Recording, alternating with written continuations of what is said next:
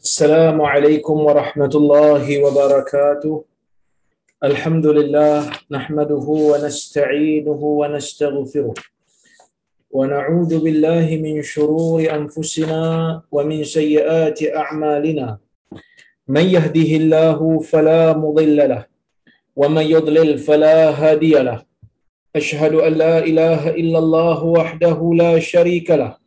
وأشهد أن محمدا عبده ورسوله. اللهم صل وسلم على محمد وعلى آله وصحبه أجمعين. يا أيها الذين آمنوا اتقوا الله حق تقاته ولا تموتن إلا وأنتم مسلمون. يا أيها الناس اتقوا ربكم الذي خلقكم من نفس واحدة وخلق منها زوجها وبث منهما رجالا كثيرا ونساء. واتقوا الله الذي تساءلون به والأرحام. إن الله كان عليكم رقيبا. يا أيها الذين آمنوا اتقوا الله وقولوا قولا سديدا. يصلح لكم أعمالكم ويغفر لكم ذنوبكم. ومن يطع الله ورسوله فقد فاز فوزا عظيما. فإن أصدق الحديث كتاب الله. وخير الهدي هدي محمد وشر الأمور محدثاتها وكل محدثة بدعة وكل بدعة ضلالة أما بعد muslimin dan muslimat yang dirahmati oleh Allah Subhanahu wa taala sekalian. Alhamdulillah pada malam ini kita dapat bersama-sama sekali lagi berhimpun dalam kuliah Riyadhus Salihin membaca dan mengambil manfaat daripada kitab yang dikarang oleh Al-Imam Nawawi rahimahullah. Dan insya-Allah hari ini kita nak bermula dengan bab yang baru iaitu bab yang ke-51 yang mana Al-Imam Nawawi rahimahullah menamakan bab ini dengan bab Ar-Raja. Bab Ar-Raja, bab pengharapan ataupun bab harapan. Harap ini maksudnya apa? Harap ini bermaksud mengharapkan rahmat, mengharapkan keampunan, mengharapkan kasih sayang daripada Allah Subhanahu wa taala.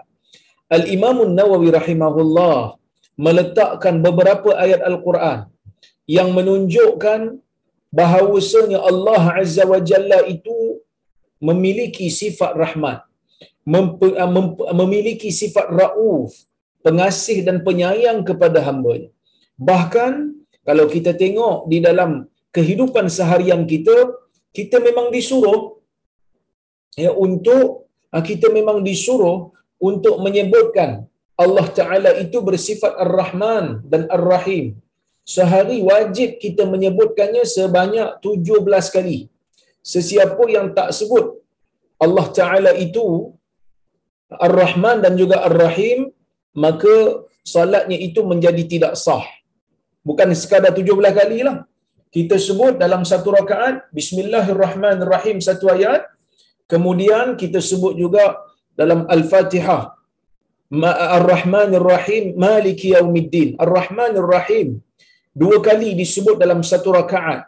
Maksudnya 34 kali.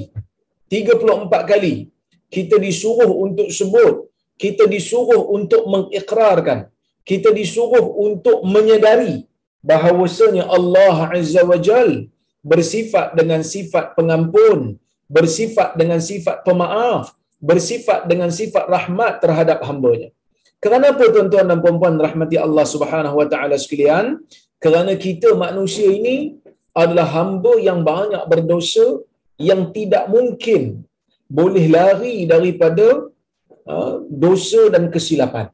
Jadi apabila kita telah melakukan dosa, tidak ada cara lain, tidak ada jalan lain untuk kita uh, kembali kepada Allah Subhanahu wa taala melainkan dengan bertaubat.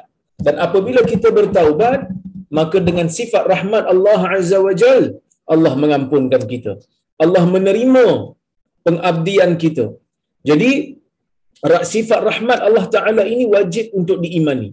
Dan wajib untuk digabungkan sekali dengan sifat takut kepada azab Allah. Supaya ia seimbang. Kalau manusia ini hanya takut kepada azab Allah, maka dia akan berputus harap. Kalau manusia ini cuma takut dengan sifat murka Allah, dia rasa dah diri dia ni tak mungkin akan dapat kembali. Tetapi apabila digabung jalinkan dua sifat ini, takut dengan azab Allah satu perkara. Yang kedua, perkara yang kedua ialah mengharapkan keampunan Allah, maka manusia akan seimbang. Kalaulah kata, ya, kalaulah kata seseorang itu hanya mengharapkan uh, keampunan Allah Subhanahu wa taala semata-mata tanpa disusuli dengan sifat takut kepada azab Allah itu juga bahaya. Ya. Itu juga bahaya. Kerana apa? Kerana yang menyebabkan murjiah itu menjadi sesat golongan murjiah ni golongan yang terkeluar daripada ahli sunnah mereka mengatakan iman ini tidak ada kaitan dengan amal. Amalan tidak mempengaruhi iman. Dan mereka menganggap orang yang melakukan maksiat, orang yang melakukan dosa, imannya sempurna seperti mana iman para sahabat kerana amalan tidak mempengaruhi iman. Maka mereka ini adalah golongan yang terlalu mengharap kepada keampunan Allah tanpa menggabung jalinkannya dengan sifat takut kepada ha, kemurkaan Allah. Ini adalah dua golongan. Kalau yang takut sangat tanpa ada harap, ialah golongan yang kita panggil sebagai golongan Al-Khawarij. Siapa golongan Khawarij? Golongan Khawarij ialah golongan yang suka mengkafirkan orang. Walau dengan ha, walau dengan dosa-dosa yang tidak sampai kepada tahap kufur di sisi ahli sunnah, tetapi oleh kerana mereka percaya Allah Taala ini hanya mempunyai sifat uh, murka Allah Taala hanya mempunyai ciri-ciri ataupun sifat pemarah maka mereka mengatakan sesiapa yang um, melakukan dosa maka dia telah menjadi kafir maka tidak ada ruang untuk kembali.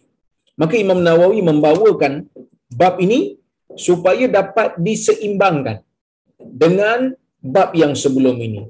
Sebelum ini kita dah baca dah hadis-hadis yang berkaitan dengan neraka, hadis-hadis yang berkaitan dengan kiamat, hadis-hadis yang berkaitan dengan mahsyar, bagaimana ajaib dan bagaimana sukarnya kehidupan di sana untuk menimbulkan rasa takut supaya kita tidak bersenang lenang ha, melakukan dosa, melakukan maksiat kepada Allah Azza wa Jalla. Itu yang pertama. Kemudian Imam Nawawi membawakan bab ini ar-raja supaya kita tidak berputus harap. Kita berdosa, tuan-tuan. Saya berdosa, tuan-tuan juga berdosa. Kadang-kadang kita rasa malu kepada Allah Subhanahu wa taala apabila kita minta ampun kepada Allah. Tangan yang melakukan maksiat inilah mulut yang melakukan maksiat inilah. Kaki yang digunakan untuk pergi ke tempat maksiat itulah yang digunakan untuk kita melakukan maksiat. Tetapi dalam masa kemudian tangan yang sama mengangkat tangan menadah tangan berdoa kepada Allah minta pengampunan. Mulut yang sama merintih kepada Allah azza wajal meminta pengampunan dan rahmat daripada Allah. Kaki yang sama melangkah bawa orang ni pergi ambil uduk untuk salat salat sunat taubat umpamanya. Kita rasa malu kepada Allah tetapi dengan sifat rahmat Allah menyebabkan kita tidak berhenti untuk mengharap. Walaupun kita berdosa tapi kita tak berhenti untuk mengharap terhadap rahmat Allah yang akan mencucuri kita apabila apabila kita memohon keampunan kepada Allah dan kita akan tengok nanti. Imam Nawawi membawakan beberapa ayat Al-Quran. Qala Allah Ta'ala, kata Al-Imam Nawawi rahimahullah, Allah Ta'ala berfirman, Qul ya ibadiyalladzina asrafu ala anfusihim la taqnatu min rahmatillah. Inna Allah yaghfiru dhunuba jami'a innahu huwal ghafurur rahim. Yang bermaksud, katakan, wahai Muhammad, Ya ibadiyalladzina asrafu ala anfusihim. Wahai hamba-hambaku yang telah melakukan asrafu, yang telah melakukan Ah, penderhakaan kepada Allah ataupun yang melakukan kemelampauan ke atas diri mereka maksudnya mereka ni buat dosa. La taqnatu min rahmatillah. Janganlah kamu berputus asa daripada rahmat Allah Allah Taala panggil Nabi Muhammad sallallahu alaihi wasallam untuk beritahu kepada umatnya yang berdosa yang telah melakukan kezaliman terhadap diri sendiri yang telah melakukan penderhakaan terhadap Allah yang dah langgar hukum-hukum Allah. Jangan sekali-kali putus asa dengan rahmat Allah Azza wa Jal. Inna Allah yaghfiru dhunuba jami'a sesungguhnya Allah mengampunkan dosa kesemuanya. Para ulama mengatakan bila Allah Taala kata dia mengampunkan dosa kesemuanya ini lafaz yang umum tetapi mempunyai maksud yang khusus. Iaitu Allah Taala mengampunkan dosa kesemuanya. Tapi sebenarnya bukan semua. Kerana ada dosa yang Allah Taala tak ampun. Allah Taala menyebutkan di dalam Al-Quran Inna Allah la yaghfiru yushraka bihi wa yaghfiru ma duna dhalika liman yasha. Sesungguhnya Allah tidak mengampunkan apabila Allah Taala itu disyirikkan dengan sesuatu. Wa yaghfiru ma duna dhalika liman yasha. Dan Allah mengampunkan sesuatu selain daripada syirik bagi sesiapa yang Allah Taala mahukan. Tuan-tuan dan puan-puan rahmati Allah sekalian, maksudnya ada dosa yang Allah Taala tak ampun. Apa tadi? Apabila seseorang itu melakukan syirik kepada Allah. Mungkin ada di kalangan kita yang keliru. Kalau melakukan syirik kepada Allah tu tak diampunkan dosanya, bagaimana dengan para sahabat yang pernah terlibat dengan syirik? Jangan keliru tuan-tuan. Yang dimaksudkan dengan Allah tidak Allah Subhanahu wa taala tidak mengampunkan dosa syirik ialah apabila seseorang itu melakukan syirik apabila seseorang itu melakukan penyekutuan uh, sesuatu dengan Allah Azza wa Jal dan dia mati di dalam syirik tersebut. Dia mati dalam keadaan dia belum sempat bertaubat. Maka dalam keadaan itu dia tidak akan diampunkan dosanya oleh Allah.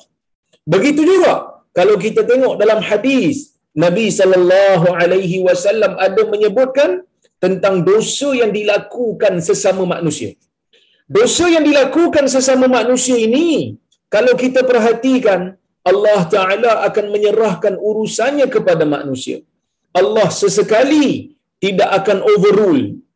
Ya, Allah Taala tidak akan overrule kerana dosa yang dilakukan sesama manusia ini akan diselesaikan sesama manusia akan ada hari perhitungan iaitu di padang mahsyar. Allah taala akan selesaikan urusan dua pihak yang melakukan kezaliman antara satu sama lain ini dengan Allah taala mengambil dosa uh, mengambil pahala orang yang uh, menzalimi dan diserahkan kepada orang yang dizalimi. Kalau dia ada pahala lah.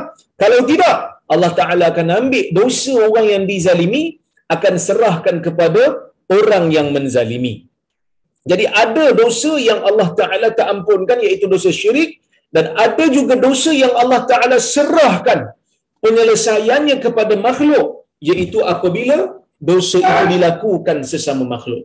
Jadi tuan-tuan dan puan-puan rahmati Allah sekalian, kenapa Allah Ta'ala kata dalam ayat ni, Inna Allah yaghfiru zunuba jami'a, sesungguhnya Allah mengampunkan dosa keseluruhannya, ia sebagai satu mubalagah.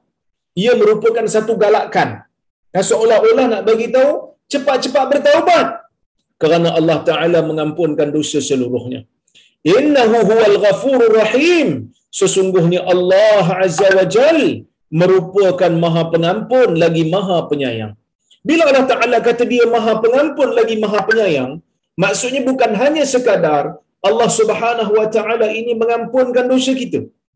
Tetapi juga Allah Azza wa Jal penyayang terhadap kita dengan memberikan ruang bagi orang yang bertaubat itu peluang untuk memadam segala kesilapan dosanya, segala jenayah yang dia lakukan kalau itu dosa dengan Allah Azza wa Jal akan diganti dengan pahala. Fa ulaika yubaddilullahu hasanat. Maka mereka-mereka itulah kata Allah, mereka yang bertaubat itulah yang Allah Taala gantikan gantikan dosa yang mereka lakukan itu dengan pahala. Maksudnya seseorang kalau dia bertaubat, dosanya yang dia lakukan sebelum ini Allah Taala gantikan dengan pahala. Apa maksudnya ulama tafsir berbeza pendapat? Ada yang mengatakan dosa yang diganti pahala itu ialah amalan jahat Allah Taala akan ganti dengan amalan baik. Maksudnya apa? Maksudnya sebelum taubat dia selalu buat dosa. Lepas bertaubat Allah Taala ganti amalan jahat yang dia buat sebelum-sebelum ini digantikan dengan digantikan dengan um, pahala. Maksudnya dia buat amalan-amalan baik. Mungkin sebelum ni waktu malam dia banyak berjudi. Lepas taubat waktu malam dia banyak bertahajud umpamanya. Ada juga yang kata tak, memang Allah Taala ganti betul. Mungkin ada di kalangan kita yang kata macam eh tak aci lah macam tu. Kan? Kita ni buat pahala, dapat pahala. Dia buat dosa, lepas taubat Allah Taala gantikan dengan pahala. Tuan-tuan dan puan-puan rahmati Allah sekalian, Syekh Umar Umar Sulaiman Al-Ashqar menyebutkan tak sama sebenarnya. Kalau kita ambil pendapat yang kedua ni, lepas taubat Allah Taala gantikan dosa menjadi pahala tak mustahil. Kerana sifat rahmat Allah. Sebab Allah Taala kata innahu huwal ghafurur rahim. Sesungguhnya Allah Taala itu Maha Pengampun lagi Maha merahmati hamba-hambanya. Dan kalau Allah Taala tukar dosa menjadi pahala, itu menunjukkan Allah Ta'ala maha pengampun dan Allah Ta'ala maha penyayang kepada hambanya. Mungkin ada di kalangan kita yang kata, eh, tak aci. Sebenarnya tak ada tak aci, tak aci. Sebab orang yang melakukan pahala, orang yang melakukan kebajikan, orang yang melakukan ibadah, apabila dia melakukan ibadah, ibadah itu akan ditulis oleh malaikat dengan arahan Allah setidak-tidaknya sepuluh kali ganda. Nah, setidak-tidaknya sepuluh kali ganda ganjaran pahala. Tetapi orang yang melakukan dosa, Allah Ta'ala tidak gandakan dosanya. Allah Ta'ala akan mengarahkan malaikat untuk menulis satu saja. Jadi, kalaulah orang tu buat dosa, dosa yang ditulis tidak berganda. Dan apabila dia bertaubat, Allah Ta'ala convert dosanya menjadi pahala, maka dosa yang dikonvert itu dosa yang tidak berganda. Bila dikonvert pahalanya tidak berganda lah berbeza dengan orang yang buat ibadat daripada awal pahalanya akan diganda daripada awal. Jadi di sini kita akan nampak kelebihan. Apa kelebihannya?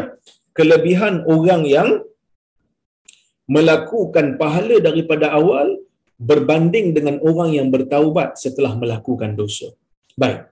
Kemudian Allah Taala menyebutkan waqala Taala. Allah Taala berfirman lagi wahal nujazi illal kafur. Dan tidaklah kami memberikan balasan.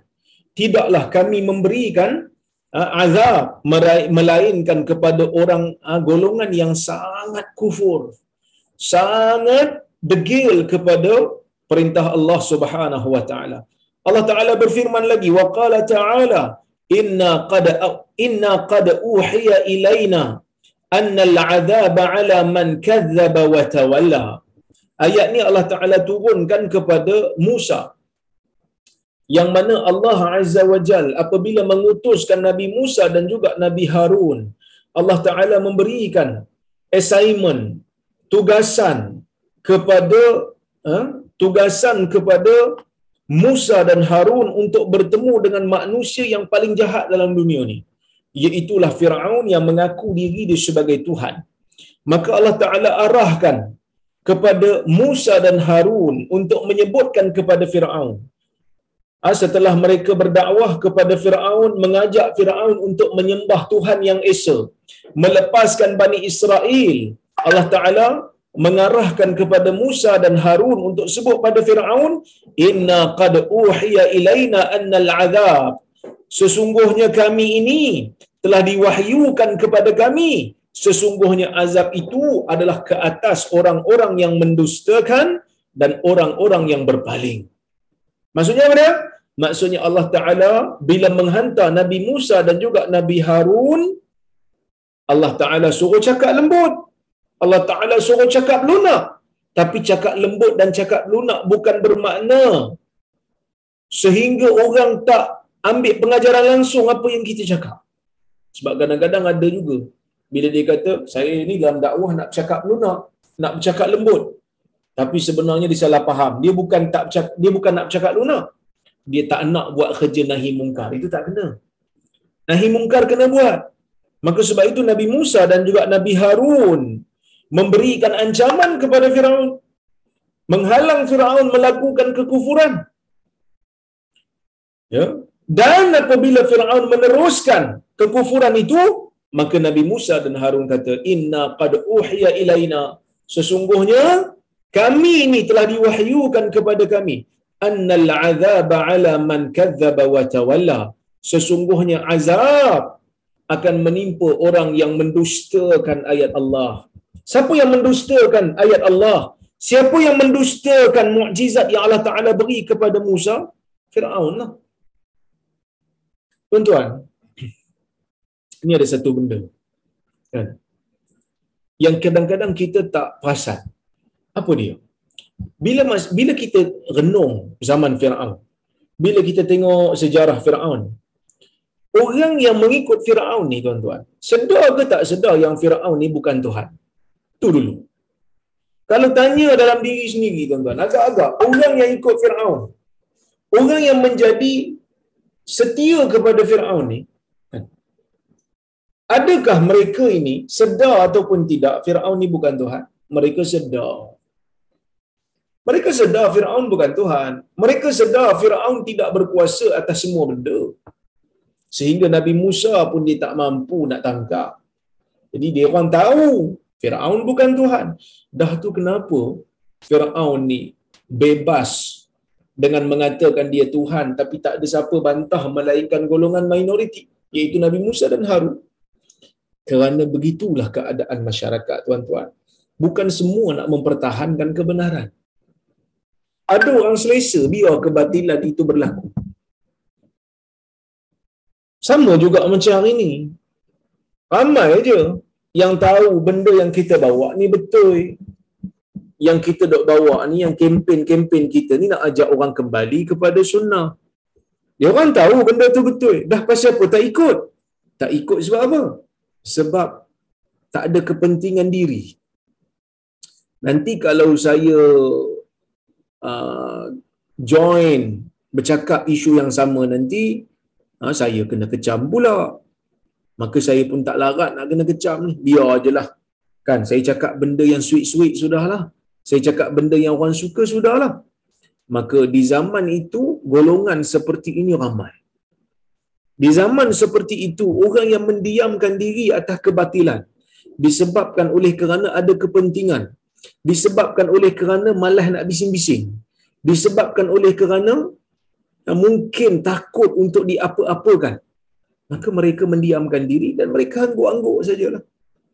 Ha, maka kita ni telah diceritakan oleh Allah Azza wa Jal kisah bagaimana bukan hanya Fir'aun itu yang kita kena ambil pengajaran daripada kisahnya, begitu juga dengan orang yang menjadi pengikut Fir'aun yang hanya mendiamkan diri.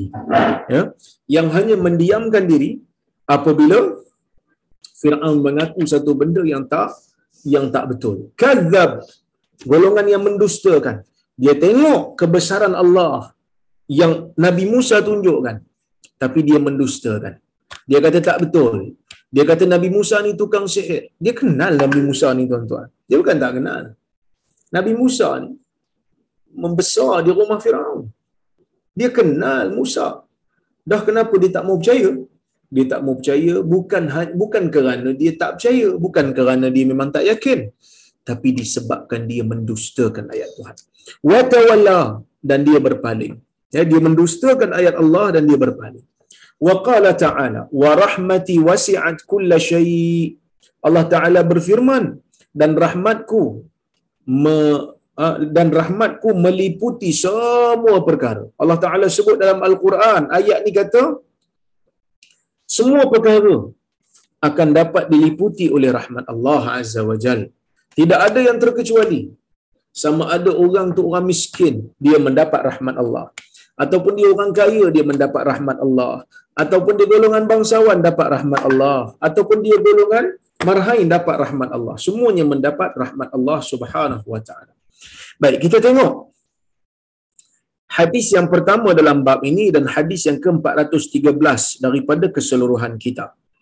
وعن عبادة ابن الصامت رضي الله عنه قال قال رسول الله صلى الله عليه وسلم من شهد أن لا إله إلا الله وحده لا شريك له وأن محمدا عبده ورسوله وأن عيسى عبد الله ورسوله ورسوله وكلمته وكلمته ألقاها إلى مريم وروح منه wa ruhum minhu wa anna al-jannata haqq wan nar haqq adkhalahu Allahu al-jannah ala ma kana min al-amal muttafaqun alayh. Wa fi riwayatin li muslim man syahida an la ilaha illallah wa anna muhammadar rasulullah harramallahu alaihi nar yang bermaksud daripada Ubadah ibn Samit Ubadah ibn Samit merupakan sahabat Nabi sallallahu alaihi wasallam yang Nabi sallallahu alaihi wasallam pernah melakukan perjanjian Aqabah dengan mereka ini. Antaranya salah satunya dialah dia orang-orang Ansar. Ha, dia termasuk dalam kalangan orang Ansar. Ya, baik. Mereka mengatakan, ha, Allah Taala mengatakan ataupun Nabi SAW mengatakan ha, kepada orang Ansar keluarkan. Nabi mengatakan kepada orang Ansar, keluarkan kepada aku nakid kamu. Ya? Keluarkan kepada kamu kepada aku nakid kamu. Apa itu? Nakid nakid ini adalah pemimpin ketua PIC person in charge yang nabi pilih yang nabi biarkan orang ansar pilih sesama mereka. Ha ya? Jadi bila Ubadah bin Samit ini menjadi nakib, maka dia ni adalah kedudukan di kalangan orang Ansar. Sebab takkan orang Ansar nak pilih orang yang biasa-biasa kan. Jadi oleh kerana tu dia ni ada kedudukan. Jadi kalau kita tengok hadis-hadis riwayat Ubadah kadang-kadang ada disebut kan ahadun nuqaba salah seorang daripada nuqaba lailatul aqabah yang berlaku pada malam aqabah. Apa itu malam aqabah? Malam aqabah ialah satu malam yang padanya dilakukan perjanjian di antara Nabi sallallahu alaihi wasallam bersama dengan orang-orang Ansar yang mana orang Ansar berjanji untuk mempertahankan Nabi sallallahu alaihi wasallam daripada bahaya. Yang mana Nabi sallallahu alaihi wasallam pada waktu tu memang berhadapan dengan situasi yang sukar. Nabi sallallahu alaihi wasallam pada waktu tu memang dalam keadaan bahaya. Anytime nyawa Nabi sallallahu alaihi wasallam boleh melayang. Maka oleh kerana itulah perjanjian Aqabah ni dilakukan dalam keadaan sembunyi-sembunyi. Macam mana orang-orang Ansar ni tiba-tiba pula boleh percaya dekat Nabi sallallahu alaihi wasallam? Kan bukan ke orang ni tak kenal Nabi ni siapa? Kan patutnya dia orang ni lagilah perlu ragu. Seperti mana orang Quraisy yang lebih kenal Nabi ragu. Tapi takdir Allah Azza wa Jalla takdir Allah yang menjadikan ya, orang-orang Ansar ni duduk berjiran dengan orang Yahudi.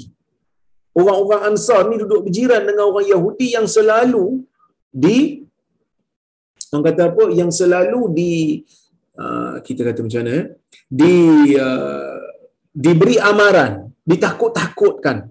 Uh, ditakut-takutkan kepada mereka bahawasanya Nabi akhir zaman akan keluar dan mereka akan mereka akan memerangi. Apabila dia keluar nanti orang Yahudi akan memerangi uh, uh, golongan orang Madinah ataupun orang Ansar bersama dengan Nabi akhir zaman tersebut. Jadi tuan-tuan dan puan rahmati oleh Allah Subhanahu wa taala sekalian. Kalau kita tengok perjuangan Nabi ini penuhlah dengan kesukaran dan kesusahan. Uh, sampai terpaksa buat perjanjian, minta supaya uh, mereka uh, supaya nabi ini dilindungi oleh mereka. Ni nak bagi tahu perjuangan agama ni begitulah keadaannya. Baik. Ubadah bin Samit radhiyallahu anhu katanya Nabi sallallahu alaihi wasallam bersabda man syahida an la ilaha illallah sesiapa nah, sesiapa yang mengakui bahawasanya tiada tuhan selain daripada Allah. Bila kita kata sesiapa yang mengakui bahawasanya tiada Tuhan selain Allah. Dia sebenarnya ada perkataan perkataan yang disembunyikan tapi difahami. Bila kata tidak ada Tuhan melainkan Allah, sebenarnya kita tengok kan kita tengok dalam dunia ni ada je orang ambil benda lain selain daripada Allah sebagai Tuhan. Kan? Orang ni ambil berhala, orang ni ambil Jesus, orang ni ambil Buddha. Tapi walaupun mereka ini dianggap sebagai Tuhan. Tuan-tuan pergi kuil Hindu ada Tuhan yang disembah oleh orang lain, yang disembah oleh orang bukan Islam, dianggap sebagai Tuhan. Orang Kristian menyembah Jesus dan menganggapnya sebagai Tuhan. Orang Buddha mengakui bahawa Siddhartha Gautama memiliki ya memiliki apa kita katakan sebagai uh, ciri-ciri ketuhanan tetapi ya, dalam masa yang sama kesemua yang disembah itu bukanlah Tuhan yang sebenar. Sebab itu para ulama kata maksudnya man syahida an la ilaha illallah maksudnya la ilaha ma'budun bihaq illallah. Tidak ada sebarang Tuhan yang disembah dengan benar melainkan Allah. Maksudnya sembahan-sembahan yang lain tu memang ada. Sembahan-sembahan yang lain tu memang berlaku. Memang disembah benda-benda tu oleh sebahagian manusia. Tapi sembahan mereka itu bukanlah sembahan yang benar. Itu adalah sembahan yang zalim. Mereka zalim ketika menyembah ah, benda-benda selain daripada Allah Azza wa Jal. Yang dimaksudkan di sini, yang disembah dengan sebenar-benarnya. Yang disembah dengan betul. Yang berhak untuk disembah. Hanyalah Allah Azza wa Jal. Wahdahu la syarikalah. Dialah satu-satunya yang tidak ada sekutu baginya. Inilah agama Islam. Agama yang berdiri di atas tauhid. Agama yang mengesakan Allah. Bahkan semua benda yang boleh membawa kepada syirik, Islam haramkan. Islam haramkan patung kerana patung boleh menyebabkan orang mengidolakan makhluk sehingga menyembah makhluk. Ibnu Abbas menceritakan, kalau tuan-tuan tengok dalam Sahih Bukhari, Ibnu Abbas menceritakan bagaimana kisah syirik yang pertama berlaku ah, kepada orang Islam. Ah, kepada orang yang menyembah Allah iaitu apabila meninggalnya tok-tok syekh mereka kan? Ah, apabila meninggalnya tok-tok syekh mereka mereka buat patung. Asalnya bukan untuk disembah asalnya adalah untuk mengambil semangat tetapi akhirnya disebabkan kejahilan mereka golongan generasi berikutnya pergi sembah benda tu secara zalim maka mereka telah menjadikan patung-patung yang mereka cipta sebagai ganti terhadap sembahan mereka kepada Allah Subhanahu Wa Taala. Maka sebab itu tuan-tuan, syirik ni merupakan satu agama baru yang muncul pada zaman umat Nabi Nuh alaihi salam sehingga Allah Taala menghantar Nabi Nuh alaihi salam untuk memberikan mereka ini uh, nasihat, memberikan mereka ini amaran dan ancaman supaya mereka kembali semula kepada ajaran tauhid. Uh, supaya mereka kembali semula kepada ajaran tauhid yang asal. Yang mana kalau kita tengok nabi-nabi sebelum tu semua berada di atas tauhid. Nabi Adam, Nabi Idris. Tapi bila masuk zaman Nabi Nuh, orang dah mula melakukan syirik, maka Nabi Nuh diutuskan oleh Allah Azza wa Jal untuk ha, mengajak manusia semula. Mengajak manusia semula ke arah ke arah tauhid. Ha la tadharunna alihatakum wala tadharunna wadda wala suwa hingga akhir ayat. Ya uh, golongan uh, apa umat Nabi Nuh. Bila Nabi Nuh ajak mereka untuk ber, uh, mentauhidkan Allah mereka kata la tadharunna alihatakum. Kamu jangan tinggalkan uh, sembahan-sembahan kamu. Kamu jangan tinggalkan tuhan-tuhan kamu. Jangan tinggalkan mereka. Wala tadharunna wadda. Kamu jangan tinggalkan wad. Siapa itu wad? Kata Ibn Abbas wad itu ialah uh, orang saleh yang pernah hidup di zaman mereka kemudian mati dibuat patung kemudian disembah ha, la tadharunna wadda wala su'a wala yaghutha wa ya'uq wa nasra ini semua wad su'a yaghuth ya'uq nasr ini semua adalah nama-nama orang saleh di kalangan mereka yang akhirnya dijadikan sembahan. Sebab patung mereka dibina. Jadi sebab itu Islam tak benarkan patung ni. Kan Islam tak benar salat menghadap kubur. Sebab apa tak tak benarkan salat menghadap kubur? Ulama ada dua pendapat. Yang pertama kata sebab kubur ni tempat mayat. Jadi mayat ni najis. dalam perut dia ada najis, maka tak boleh semayang. Tapi sebenarnya manusia ni Allah Taala uh, muliakan. Kan? Mayat mayat manusia walaupun dalam perut dia kita tak tahu apa, tapi mayat suci. Dan mayat suci. Mayat Nabi pun suci. Tapi kita tak dibenarkan salat menghadap kubur. Walaupun kubur tu adalah kubur Nabi. Sebab apa? Saddan li dhari'ati syirik. Untuk menutup pintu syirik. Ha, ini benda yang sangat penting. Ya. Jadi sebab itu Nabi wasallam dalam banyak hadis dok tekan benda tauhid Dok tekan benda-benda dalam zikir-zikir kita pun sebenarnya menyuburkan tauhid. Allahumma anta rabbi la ilaha illa ant. Ya Allah, engkaulah Tuhanku, tidak ada Tuhan selain daripadamu. Khalaqtani, engkaulah yang menciptaku. Wa ana abduka. Ha, nampak? Aku hambamu. So, banyak zikir-zikir kita. La ilaha illallah wahdahu la syarikalah. Lahul mulku wa lahul mulku wa lahul hamd. Yuhyi wa yumit wa huwa ala kulli syai'in qadir. Tidak ada Tuhan melainkan Allah. Wahdahu la syarikalah. Satu-satunya dan tidak ada sekutu baginya. Kan? Jadi, semua zikir-zikir, bahkan saya boleh kata kebanyakan zikir-zikir kita ni mengajar umat berkenaan dengan konsep yang sangat penting, iaitu konsep tauhid. Jadi sebab itu kalau orang dia banyak mengamalkan apa yang kita panggil sebagai al-adkar, zikir-zikir. Dan zikir-zikir yang yang apa ni yang uh, maksur daripada Nabi SAW. Zikir-zikir yang diriwayatkan daripada Nabi SAW, dia akan tahu bahawasanya zikir-zikir Nabi ini menyuburkan tauhid. Menyuburkan tauhid dan membenci syirik. Nah, mungkin ada orang kata, nah, mungkin ada orang kata, dia kata, Ustaz, saya nak tanya satu soalan. Apa dia?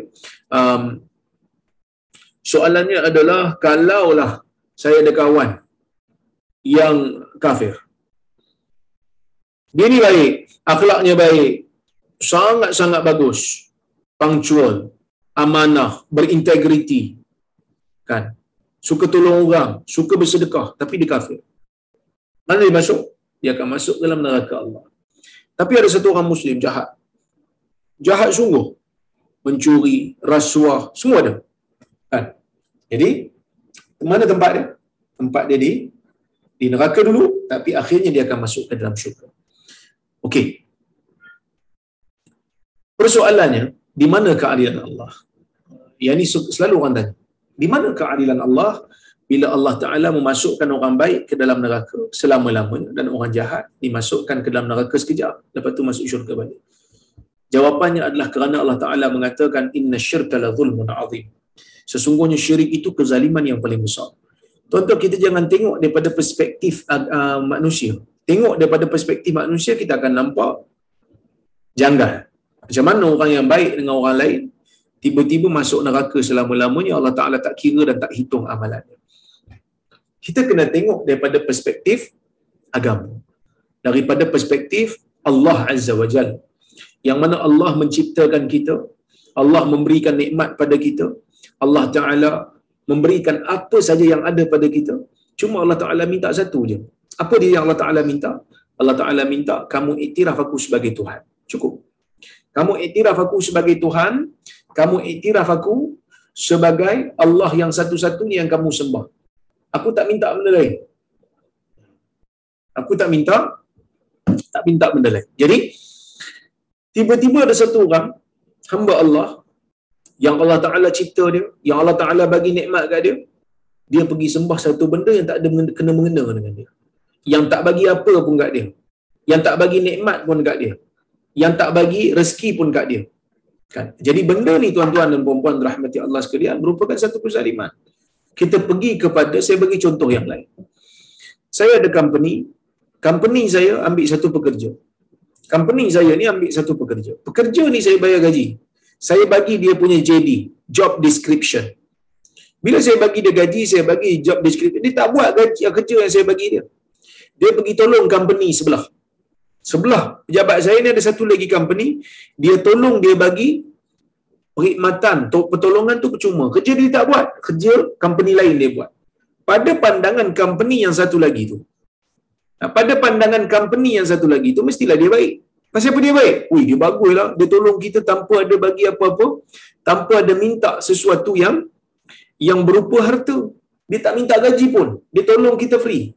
Tapi cuba tanya dekat tanya dekat bos yang bayar gaji kat dia. Dia baik ke tak baik? Dah tentu bos dia kata dia tak guna. Ambil gaji kat sini, pergi kerja kat tempat lain. Pergi tolong orang lain yang tak ada kena mengena dengan dia. Allah Azza wa Jal tidak boleh disamakan dengan makhluk. Tetapi untuk memberi faham. Allah Ta'ala telah memberikan segala-galanya. Tiba-tiba kita pergi sembah batu yang kita cipta sendiri. Batu yang tak boleh mempertahankan diri dia pun. Kita pergi minta kat benda. Ini adalah satu kezaliman yang sangat besar. Maka sebab itu Islam betul-betul memusuhi syirik. Nabi SAW menyebutkan bu'istu bil hanifiyati samha. Aku diutuskan dengan ajaran yang hanif. Dengan ajaran yang hanif, ajaran yang tidak cenderung kepada syirik, ajaran yang berdiri di atas tauhid, as-samha dan ajaran yang bertolak ansur. Jadi tuan-tuan dan puan rahmati Allah sekalian, inilah ajaran Islam. Wa anna Muhammadan abduhu wa rasuluh. Dan Muhammad ini adalah hamba Allah dan Rasulnya. Kenapa disebut hamba Allah dan Rasulnya? Kerana pada zaman itu Nabi saw berdepan dengan satu ajaran iaitu ajaran Kristian, iaitu ajaran Nasrani yang menjadikan Nabi Isa yang merupakan nabi tetapi dianggap sebagai anak Tuhan, disembah. Kan? Nabi Allah Taala utuskan dia sebagai nabi kepada Bani Israel. Tetapi orang Kristian tak berpada untuk menjadikan dia sebagai nabi. Mereka angkat martabat dia lebih lagi sampai menjadi anak Tuhan. Bahkan mereka kata siapa tak percaya Jesus adalah anak Tuhan, maka dia tidak akan selamat daripada ancaman api neraka kerana dia mewarisi dosa warisan. Ini benda yang yang pelik. Maka sebab itu Nabi SAW dalam hadis ni kata, wa anna Muhammadan abduhu wa rasuluh. Dan Muhammad itu adalah hamba Allah dan rasulnya.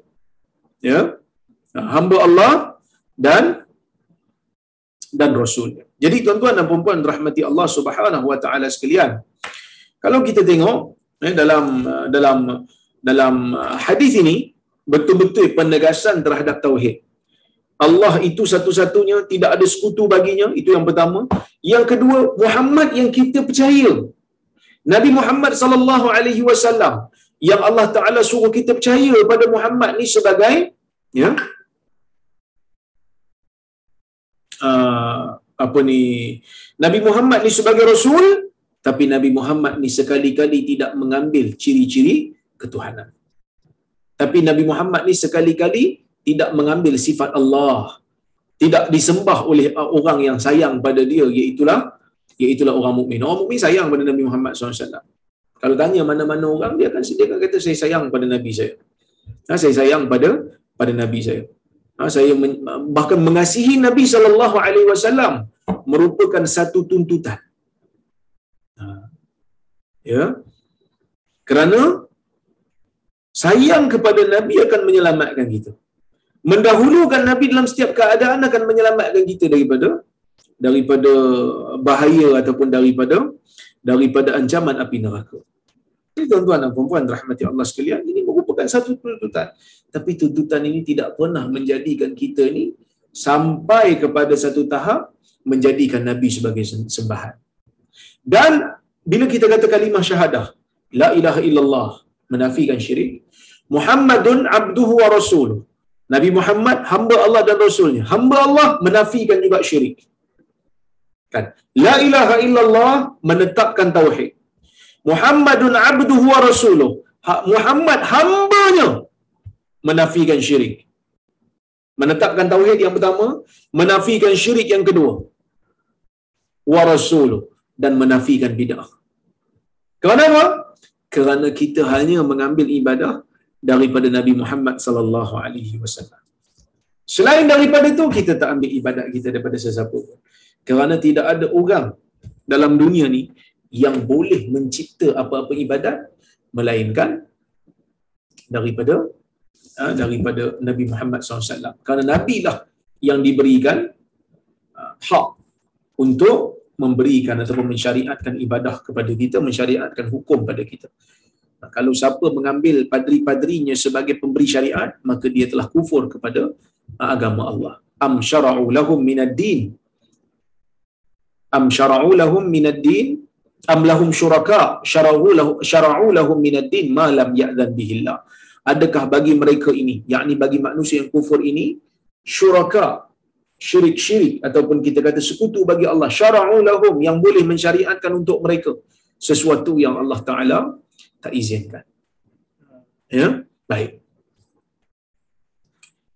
Kemudian tuan-tuan dan puan-puan rahmati Allah Subhanahu wa taala sekalian.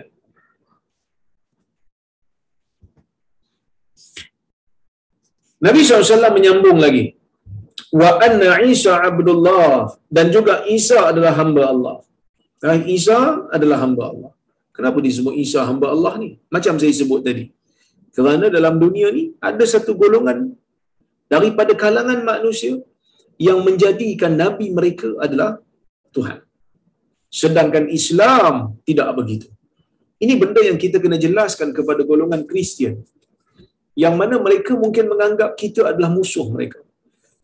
Dengan membenci Jesus. Sebenarnya kita tak benci Jesus. Kan dulu saya tengok satu speech Ahmad Didat. Ahmad Didat kata, Nabi Isa disebut dalam kitab kita. Dalam Al-Quran. Bahkan satu surah daripada Al-Quran itu diberi nama surah Maryam. Itu surah chapter of Mary. Kan? Mak kepada Nabi Musa. Eh, mak kepada Nabi Isa. Nak bagi tahu pada kita, nak bagi tahu kepada manusia khususnya golongan Kristian, we are not your enemy. Kita bukan musuh kepada kepada Nabi Isa. Kita bukan musuh kepada Kristian. Kita cuma nak membetulkan saja kesalahan pemahaman yang dibawa oleh golongan Kristian. Eh? Baik. Maka sebab itu Nabi sebut kat sini wa anna Isa Abdullah dan sesungguhnya Isa itu adalah hamba Allah. Wa rasuluhu dan rasul. Percaya Isa tu hanya semata-mata sebagai hamba Allah tanpa mempercayai Isa adalah Rasulullah kafir. Seseorang itu akan menjadi kafir apabila dia menafikan kenabian Isa. Ini yang berlaku kepada puak-puak Yahudi yang mana mereka ini menafikan kenabian Isa. Bahkan mereka lah yang menjadi penyebab kepada uh, permusuhan uh, manusia terhadap Nabi Allah Isa alaihi salam sehingga uh, orang yang ganti Nabi Isa itu disalib. Siapa punya kerja ni? Yahudi lah punya kerja. Sebab dia tak percaya ajaran Nabi Isa itu datang daripada Allah. Dia percaya Nabi Isa ini merupakan orang yang sesat. Maka sebab itu dia berusaha untuk ditangkap Nabi Isa ni. Jadi kita ada dua persimpangan. Satu persimpangan ekstrim terhadap Nabi Isa. Menganggap Nabi Isa sebagai anak Tuhan. Ini problem. Satu lagi pun problem mengatakan Nabi Isa bukan Nabi. Nabi Isa jahat, Nabi Isa sesat dan sebagainya. Dua golongan ini tak selamat. Maka sebab itu Allah Ta'ala menurunkan Al-Quran dalam surah Al-Fatihah dia mengatakan ghairil maghdubi alaihim waladhdallin. Bukan golongan yang dimurkai, bukan juga golongan yang sesat. Siapa golongan yang dimurkai? Golongan yang dimurkai adalah golongan Yahudi mengikut sebahagian ulama tafsir. Nah, sebahagian ulama tafsir ya, mengatakan ya, uh, golongan yang dimurkai itulah golongan Yahudi. Kenapa golongan Yahudi? Golongan Yahudi adalah golongan yang menafikan kebenaran setelah ia muncul. Waladhalin. Dan juga golongan yang sesat. Siapa itu golongan yang sesat? Golongan yang sesat ialah golongan Kristian. Antaranya, apabila mereka ini nak kepada agama, mereka ini beragama, tetapi agama yang mereka ada ialah agama yang berdiri di atas dasar kejahilan. Bukan di atas dasar ilmu. Jadi sebab itu Allah Ta'ala menurunkan Al-Quran, memberikan kepada kita sunnah, berjalan di atas Quran dan sunnah, kita akan berada di atas cahaya yang benar. Bukan golongan yang dimurkai seperti orang Yahudi yang menafikan kebenaran kerana kita sentiasa tunduk dengan apa yang Allah Ta'ala arahkan pada kita, apa yang Allah Ta'ala perintahkan kita tunduk. Begitu juga, kita bukan golongan yang sesat, yang teraba-raba. Ya? Tak, kita berada di atas kebenaran. Ala basirah ha, ala basiratin ana wa man ittaba'ani aku menyeru manusia ke atas uh, apa ni aku menyeru manusia kepada Allah ala basirah di atas di atas basirah di atas ilmu di atas hujjah yang benar. Baik. Wa kalimatuhu alqaha ila maryam. Dan Nabi Isa ni pula adalah kalimah Allah yang Allah Taala campakkan kepada Maryam. Kan? Ha, ini mungkin sebahagian daripada kita macam pelik. Macam mana pula Nabi Isa ni merupakan kalimah Allah yang Allah Taala campak pada Maryam? Nampak seolah-olah macam ada bau-bau Kristian. Sebenarnya tak yang di yang dimaksudkan dengan kalimah Allah yang Allah Taala campakkan kepada Maryam ini kerana Nabi Isa ni lahir tanpa ayah. Kerana Nabi Isa ini lahir tanpa ayah. So macam mana Nabi Isa ni lahir? Semata-mata dengan perintah Allah kun fayakun. Jadi maka jadilah. Kan? Kalau orang lain mereka dilahirkan dengan ada persetubuhan, persenyawaan dan sebagainya. Tapi Nabi Isa tak. Allah Ta'ala bagi kat dia keistimewaan. Adakah ini penyebab oh, Nabi orang Kristian percaya dia anak Allah, anak Tuhan? Ya. Tapi adakah itu alasan yang wajar? Tak. Kalau mereka percaya tak ada bapa, melayakkan dia untuk jadi anak Tuhan, Nabi Adam lagi dahsyat ayah tak ada, ibu pun tak ada. Dan Nabi Adam lagi dahsyat.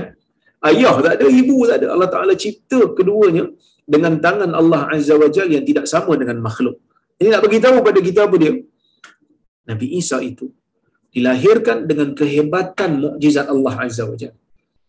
Tetapi dia adalah manusia yang tidak mempunyai ciri-ciri ketuhanan tetapi Allah memberikan dia pelbagai keistimewaan mukjizat untuk buktikan kepada manusia dia diutuskan kepada Bani Israel nak kembalikan Bani Israel kepada ajaran Allah Azza wa Jal kepada ajaran agama yang benar.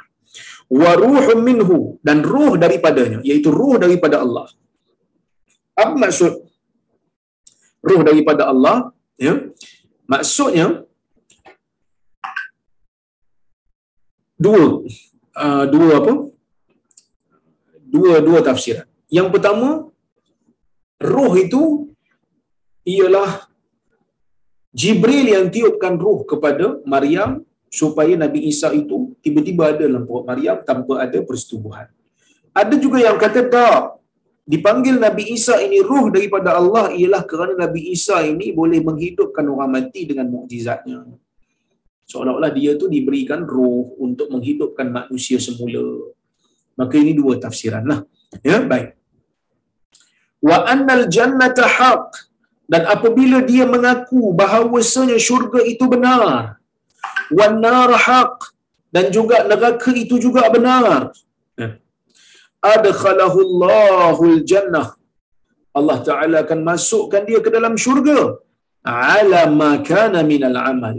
Walau apa pun amalan yang dia lakukan. Tak kira lah dia kata. Kan? Nah, tak kira selagi mana dia mengaku ucapan la ilaha illallah Muhammadun abduhu wa rasuluh dia percaya Nabi Isa itu hamba Allah dia percaya juga Nabi Isa rasul dia percaya Nabi Isa itu lahir dalam keadaan uh, kita kata apa with, with uh, apa miraculous birth. Satu kelahiran yang menakjubkan. Dan Nabi Isa ini lahir tanpa ayah dia percaya pula syurga itu betul.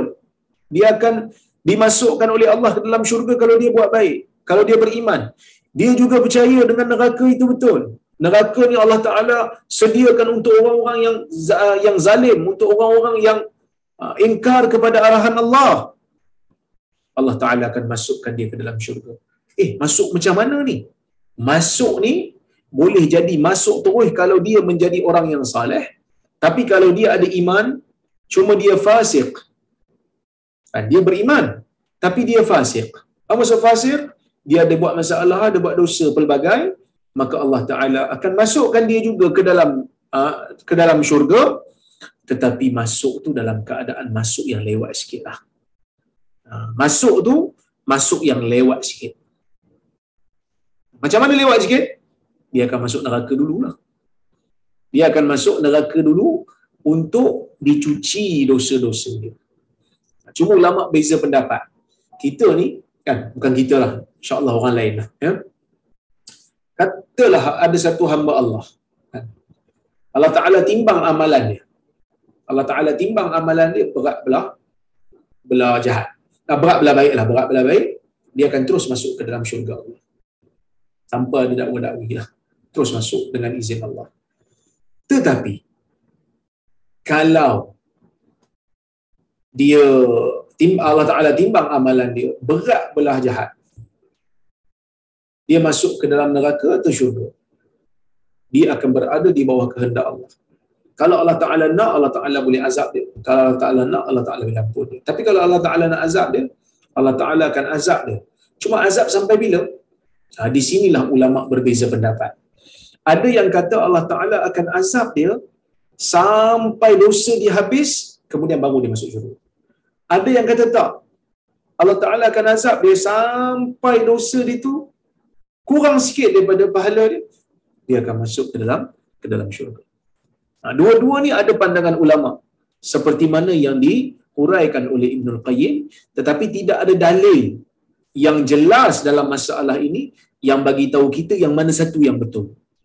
Cuma wallahu taala alam kita beriman kepada Allah yang Allah taala boleh mengazab ya boleh mengazab orang yang uh, melakukan dosa dan dosanya tu ya uh, lebih daripada pahalanya. Jadi sampai mana sampai bila kita tak tahu. Cuma Allah Taala boleh azab. Jadi sebab itu kita kena kita kena sentiasa bertaubat kepada Allah, kita sentiasa uh, kembali kepada Allah dan kita kena ingat selagi mana ada tauhid di dalam jiwa kita. Selagi mana ada keimanan, ada sinar iman dalam jiwa kita, ada ruang untuk kita mendapat rahmat daripada Allah. Cuma jangan jadikan benda itu sebagai satu sebab untuk kita bermalas-malasan daripada ibadah. Ya? Baik, sebab itu Syekh Mustafa Bura dia kata, dia kata, Afad al-hadis, anna man mata ala al-iman la tukhrijuhu al-kabair an imani. Ini benda penting. Hadis ni bagi tahu kat kita, sesungguhnya sesiapa yang mati di atas keimanan, dosa-dosa besar tidak akan mengeluarkan dia daripada keimanannya. Maksudnya kalau dia buat dosa besar pun, tapi ada lagi iman dalam jiwa dia, maka dia kekal orang yang beriman, cuma dia fasik. Wahuwa imma ayyadkhulal jannah ibtida'a. Ha, mungkin dia akan masuk syurga terus dengan amalan baiknya. Yang mana mungkin dosa besar yang dia buat itu uh, tidak dapat lagi menandingi pahala dia yang banyak maka dia akan masuk ke dalam syurga Allah. Au ba'da dukhulin nar ataupun dia akan masuk neraka dulu. Fadzalika mufawwadun ila masyiatillah. Yang mana itu tergantung ataupun diserahkan kepada kehendak Allah. Lakinnahu la yakhludu fi nari jahannam. Tetapi ijma' ahli sunnah wal jamaah mengatakan orang yang dalam jiwanya ada iman, orang yang dalam jiwanya ada tauhid, mengaku Allah Taala itu Tuhan dia dan tak menyembah selain daripada Allah dan tak sekutukan Allah, maka orang seperti ini ya tidak akan kekal berada dalam neraka. Kalau masuk dalam neraka pun hanya seketika sahaja. Wallahu subhanahu wa ta'ala a'lamu bisawab mudah-mudahan ada manfaat daripada apa yang kita sampaikan pada uh, malam ini ya uh, mudah-mudahan apa yang saya sampaikan ini dapatlah difahami oleh tuan-tuan dan puan dengan baiklah jadi saya tengok kepada soalan kalau kalau ada ataupun kritikan kalau saya ada di, uh, tersilap di mana-mana eh.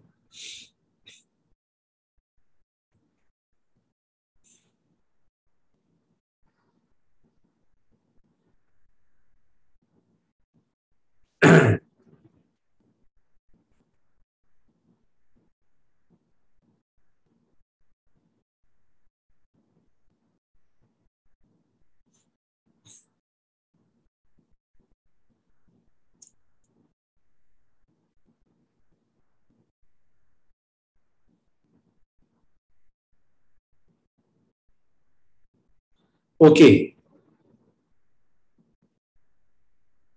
Ni ada Oh, okey. Salam Dr. Waalaikumsalam. Congratulations on your new appointment as Rector of KUIPS. Alhamdulillahilladzi bi ni'matihi tatimmu salihat. Barakallahu fiik. Allah barik fikum. Terima kasih banyak. Saya hari ini first day masuk kerja sebagai rektor di College University Islam Perlis. Tuan-tuan, ia merupakan satu tugas yang berat pada saya. Saya pun tak tahu macam mana saya boleh berani terima jawatan ni. Tapi itulah. Fa'idha azamta fatawakkal ala Allah. Apabila kamu telah berazam mengambil keputusan, maka bertawakallah kepada Allah. Saya akan teruskan selagi mampu. Saya mengharapkan tuan-tuan agar kita sama-sama uh, berdoa supaya Allah Ta'ala memberikan kekuatan kepada saya untuk menaikkan nama kuib ni supaya orang kenal lah College Universiti Islam Perlis ya. baik Salam Dr. Razaimi, Waalaikumsalam, tahniah dan selamat memulakan tugas baru sebagai tektir, bukan tektir, rektor. Eh. Semoga Allah memberikan kekuatan. Amin, amin, ya Rab. Assalamualaikum warahmatullahi wabarakatuh. Assalamualaikum warahmatullahi Macam mana mandi wajib kalau saya pakai simen sebab kaki patah? Mandi macam biasa, kawasan yang terkena simen itu hanya sapu di atasnya. Nanti bila dah uh, buka, perlu mandi semula dan basahkan kawasan yang terkena simen itu. Allahuakbar. Assalamualaikum warahmatullahi wabarakatuh. Waalaikumsalam warahmatullahi wabarakatuh. Dalam surah Al-Baqarah ayat 177, tafsir Ibn Kathir, maksud wasailin, mereka adalah orang-orang yang merelakan dirinya meminta-minta. Maka mereka diberi sebahagian daripada harta zakat. Rasulullah SAW mengatakan orang yang minta-minta mempunyai hak sekalipun dia datang dengan berkenderaan. Soalan saya,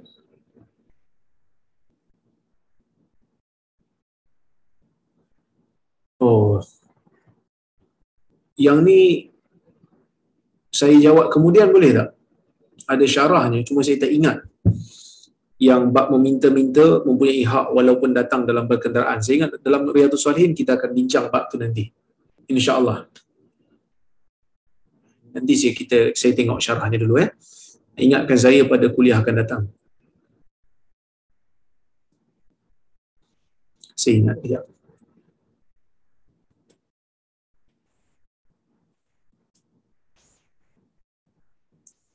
Ya, ya tuan-tuan.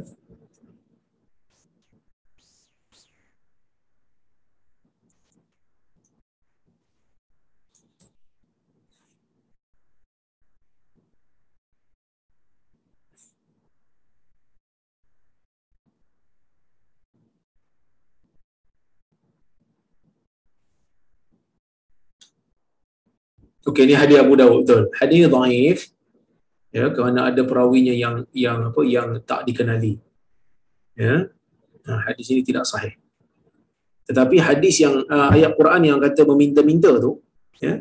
Ayat Quran yang kata meminta-minta tu uh, orang yang dibenarkan meminta-minta lah. Bukan orang yang minta-minta dalam keadaan dia kaya. Sebab ada orang miskin yang terpaksa meminta-minta uh, untuk melepaskan uh, hajat dia. Uh, tapi hadis yang disebut tadi tu orang yang meminta itu ada hak walaupun dia datang menaiki kuda nak bagi tahu uh, kita ni kalau boleh bagi sedekah bagi bagi je. Walaupun dia itu datang dalam menaiki kenderaan sebab apa? Sebab berkemungkinan kenderaan tu dia pinjam kan? Kenderaan itu mungkin daripada harta warisan dia yang mana dia sangat-sangat memerlukan. Okey sebab kadang-kadang kita ni macam tu lah pegawai zakat kan. Bila tengok oh rumah dia ada estro macam tu kan. Padahal mungkin estro tu dia beli waktu dia senang waktu suami dia ada. Ha, okay. tu tak, tak tak tak tak, tak boleh jadikan ada estro ada ada kereta untuk kita kata confirm dia tak miskin. Sedangkan mungkin dia betul-betul miskin. So kena semak dulu. Kalau kita ada duit lebih kita bagilah. Ha, kerana dia uh, dia susah. Sebab tu dia meminta tapi kalau terbukti dia menipu, tak bolehlah bagi. Ya. Ha, maksudnya tak digalakkan bagilah, terutama kalau dia nak gunakan pada benda-benda yang haram, maka kita tak dibenarkan untuk bagi.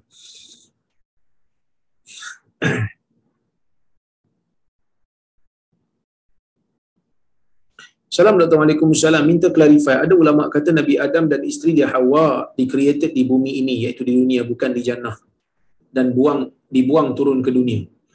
Ha, ini dulu saya pernah cerita kepada tuan-tuan. Eh. Dulu saya pernah cerita kepada tuan-tuan. Ulama memang berbeza pendapat. Ha, adakah syurga yang Allah Subhanahu Wa Taala uh, letakkan Nabi Adam itu adalah uh, jannah ataupun syurga yang betul ataupun uh, syurga yang lain. Ini Syekh uh, Salah Abdul Fattah Al-Khalidi ada huraikan dalam kitab dia Qasas Al-Qasas Al-Qurani. Uh, dia ada bahas dulu masa saya hadir kuliah. Dia baru meninggal minggu lepas rahimahullah. Uh, moga Allah ghfir lahu warhamhu wa'afihi wa'fu anhu baru meninggal dunia yang mana dia dia kata ulama beza pendapat. Ada yang mengatakan itu uh, syurga lain. Bukan syurga yang sebenar. Tetapi pendapat yang tepat itulah syurga yang kita akan masuk. Sebab apa? Sebab Allah Subhanahu Wa Taala tidak bezakan di antara syurga yang Adam duduk dengan syurga yang yang kita akan masuk. So syurga tu syurga lah. Syurga yang sebenar lah. Bukan syurga lain. Sebab ada ulama kata syurga lain sebab dia kata di antara uh, sunatullah syurga yang kita akan masuk ni kalau kita masuk takkan keluar-keluar dah. Tapi takdir Allah ada keluar dulu untuk masuk balik. Sebab ada masuk dalam keadaan tidak sempat beramal. So dia kena amal dulu baru dia boleh masuk balik. Eh? Baik.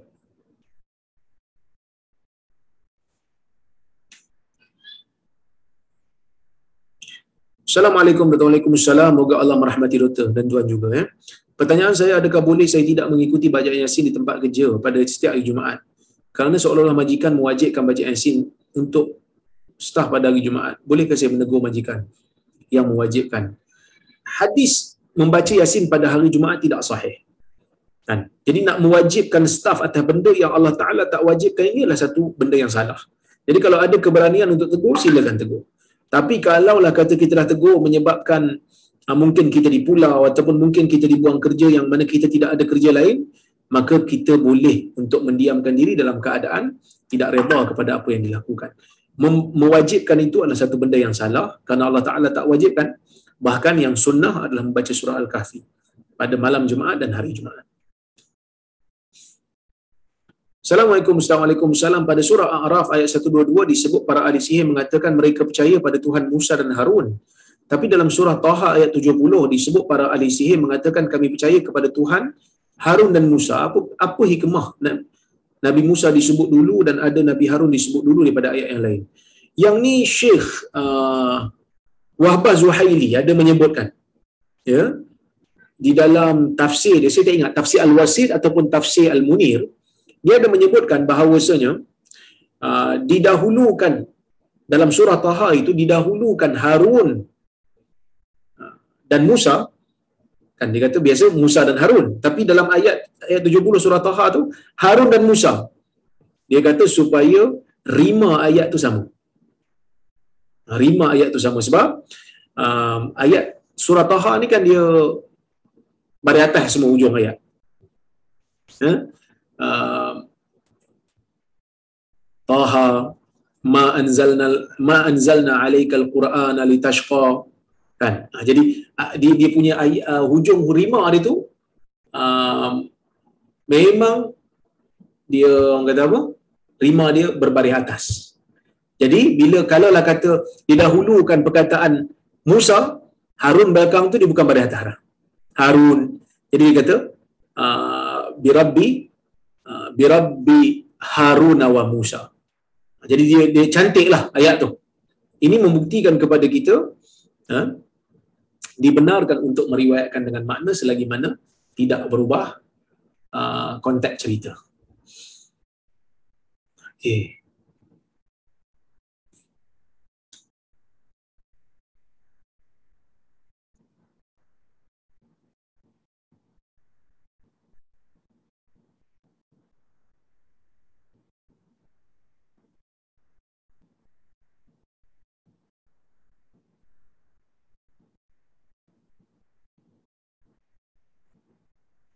Assalamualaikum warahmatullahi wabarakatuh. Saya ada tengok video pasal vaksin. Beliau mengatakan siapa yang ambil vaksin bukan hamba Allah tapi hamba Bill Gates. Apa pendapat doktor pasal orang ni? Jangan ikut dia lah sebab dia suka mengkafirkan orang. Orang Islam ni tidak mengkafirkan ahli kiblat tanpa tanpa ada alasan yang kukuh. Jadi tuan-tuan dan puan rahmati Allah sekalian, kalau jumpa orang macam ni, jangan layan lah. Kerana dia ni suka mengkafirkan orang. Wallahu ta'ala a'lamu bisawab. Saya kira cukuplah uh, sekadar itu untuk malam ini. Jika ada yang baik, itu semua daripada Allah. Jika ada yang buruk, itu datang ke, ke, uh, kelemahan diri saya sendiri. Uh, saya mohon ampun dan maaf terkasar bahasa tersilap kata. Terima kasih pada penganjur. Uh, kepada Haji Hamid, Haji Shah, Datuk Syekh, kepada Johan, Tan Sri Azman, Datuk Rozhan yang menganjurkan kuliah pada malam ini. Terima kasih banyak. Dan terima kasih juga pada tuan-tuan dan perempuan yang hadir pada malam ini. Malam ini agak ramai, Masya Allah. Mudah-mudahan ada keberkatan untuk kita semua. Saya mohon diri dulu. Aku qawli hadha wa astaghfirullahaladzim li walakum. Wassalamualaikum warahmatullahi wabarakatuh. Waalaikumsalam.